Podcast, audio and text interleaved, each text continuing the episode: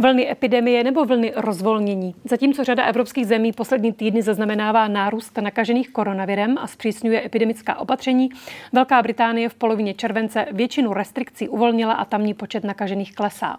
A britským scénářem by se mohlo inspirovat i Česko. Ministr zdravotnictví Adam Vojtěch připustil rozvolnění na podzim. Za podmínky stabilní epidemické situace a vysoké proočkovanosti. Co způsobilo britský epidemický paradox? Může nastat i v českých podmínkách? Hostem DVTV je bývalý ministr zdravotnictví, člen České vakcinologické společnosti, epidemiolog a také poradce prezidenta Miloše Zemana Roman Primula. Dobrý večer. Dobrý večer. Tak mělo by se Česko inspirovat tikající epidemiologickou bombou, tak jste Velkou Británii před dvěma týdny označil v interview ČT24.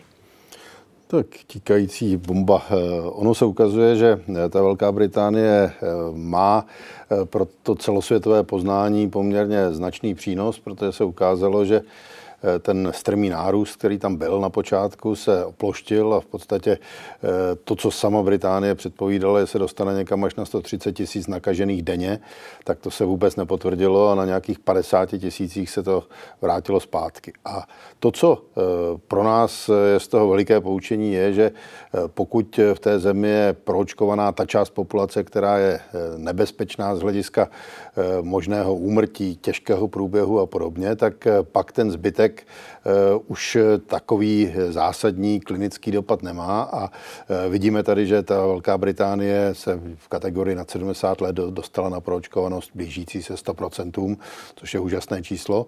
A eh, proto se dá říci, že eh, tam to nějakým způsobem začalo fungovat a ukazuje se, že i velká část té populace eh, toho nemocnění zřejmě prodělala v těch vlnách, které tam byly.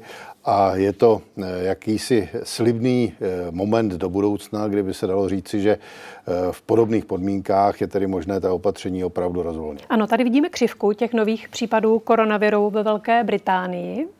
Nicméně Španělsko má třeba ještě větší počet plně naočkovaných eh, proti covidu. Po rozvolnění přesto počet pozitivních eh, významně roste a v Katalánsku dokonce i počty hospitalizací a plní se jibky.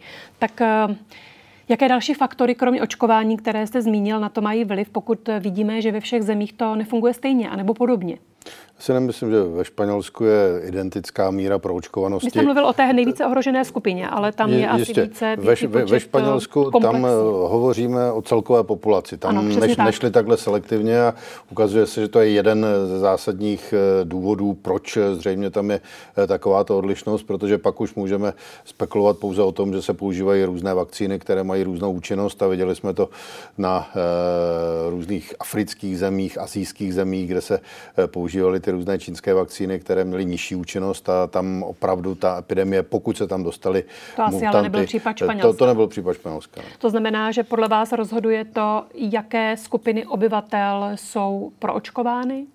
To, to, je, to je jeden zásadní faktor a ten druhý je, eh, do jaké míry ta populace byla zasažena vlastním onemocněním v minulosti. Protože dnes je zcela zřejmé, že ti, kteří prodělali to onemocnění, eh, jsou do značné míry chráněni a v podstatě v kombinaci s těmi očkovanými eh, způsobí to, že už ta epidemie takto neběží. A v té Velké Británii tam ten zásah eh, v minulosti byl obrovský a byl eh, z tohoto důvodu asi výrazně vyšší než v tom Španělsku. No a když se podíváte na situaci v České republice, tak neskončil by v Česku britský scénář stejně jako ten z loňského podzimu, tedy další velkou epidemickou vlnou?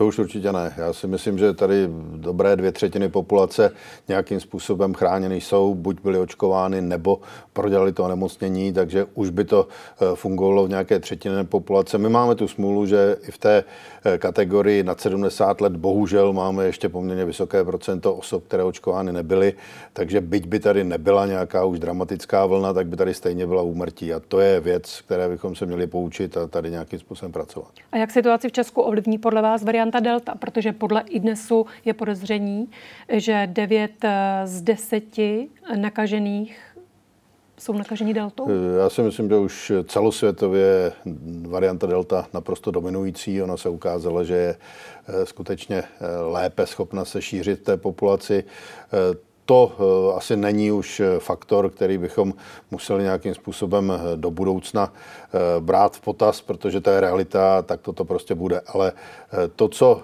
se může ukázat, a co je trochu nepříjemné, to jsou ta poslední data ze Spojených států, která ukazují, že lidé v podstatě mají podobnou nálož, pokud jsou očkováni. A jediné, co tam není jasné a co si myslím, že je pravdou, že přes tu eh, poměrně vysokou nálož nešíří to onemocnění do okolí tak intenzivně jako ti, kteří očkováni nejsou. Podezření na deltu se mluví z těch výsledků podle PCR, pak se čeká na to prokazující, což je pouze sekvenace, je to tak?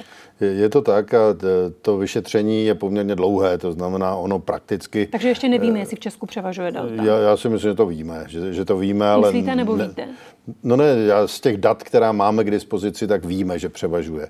Ale je to jenom segment vyšetřených vzorků. Není to celá populace, to zdaleka nejsme schopni vyšetřovat. A ten problém je, že ty výsledky dostáváme se spožděním eh, třeba dvou týdnů. A to logicky. Tady je Martin Veselovský. Chci vám poděkovat, že posloucháte naše rozhovory. Jestli chcete slyšet celý podcast, najdete ho na webu dvtv.cz. Tam nás můžete i podpořit a stát se členy DVTV Extra.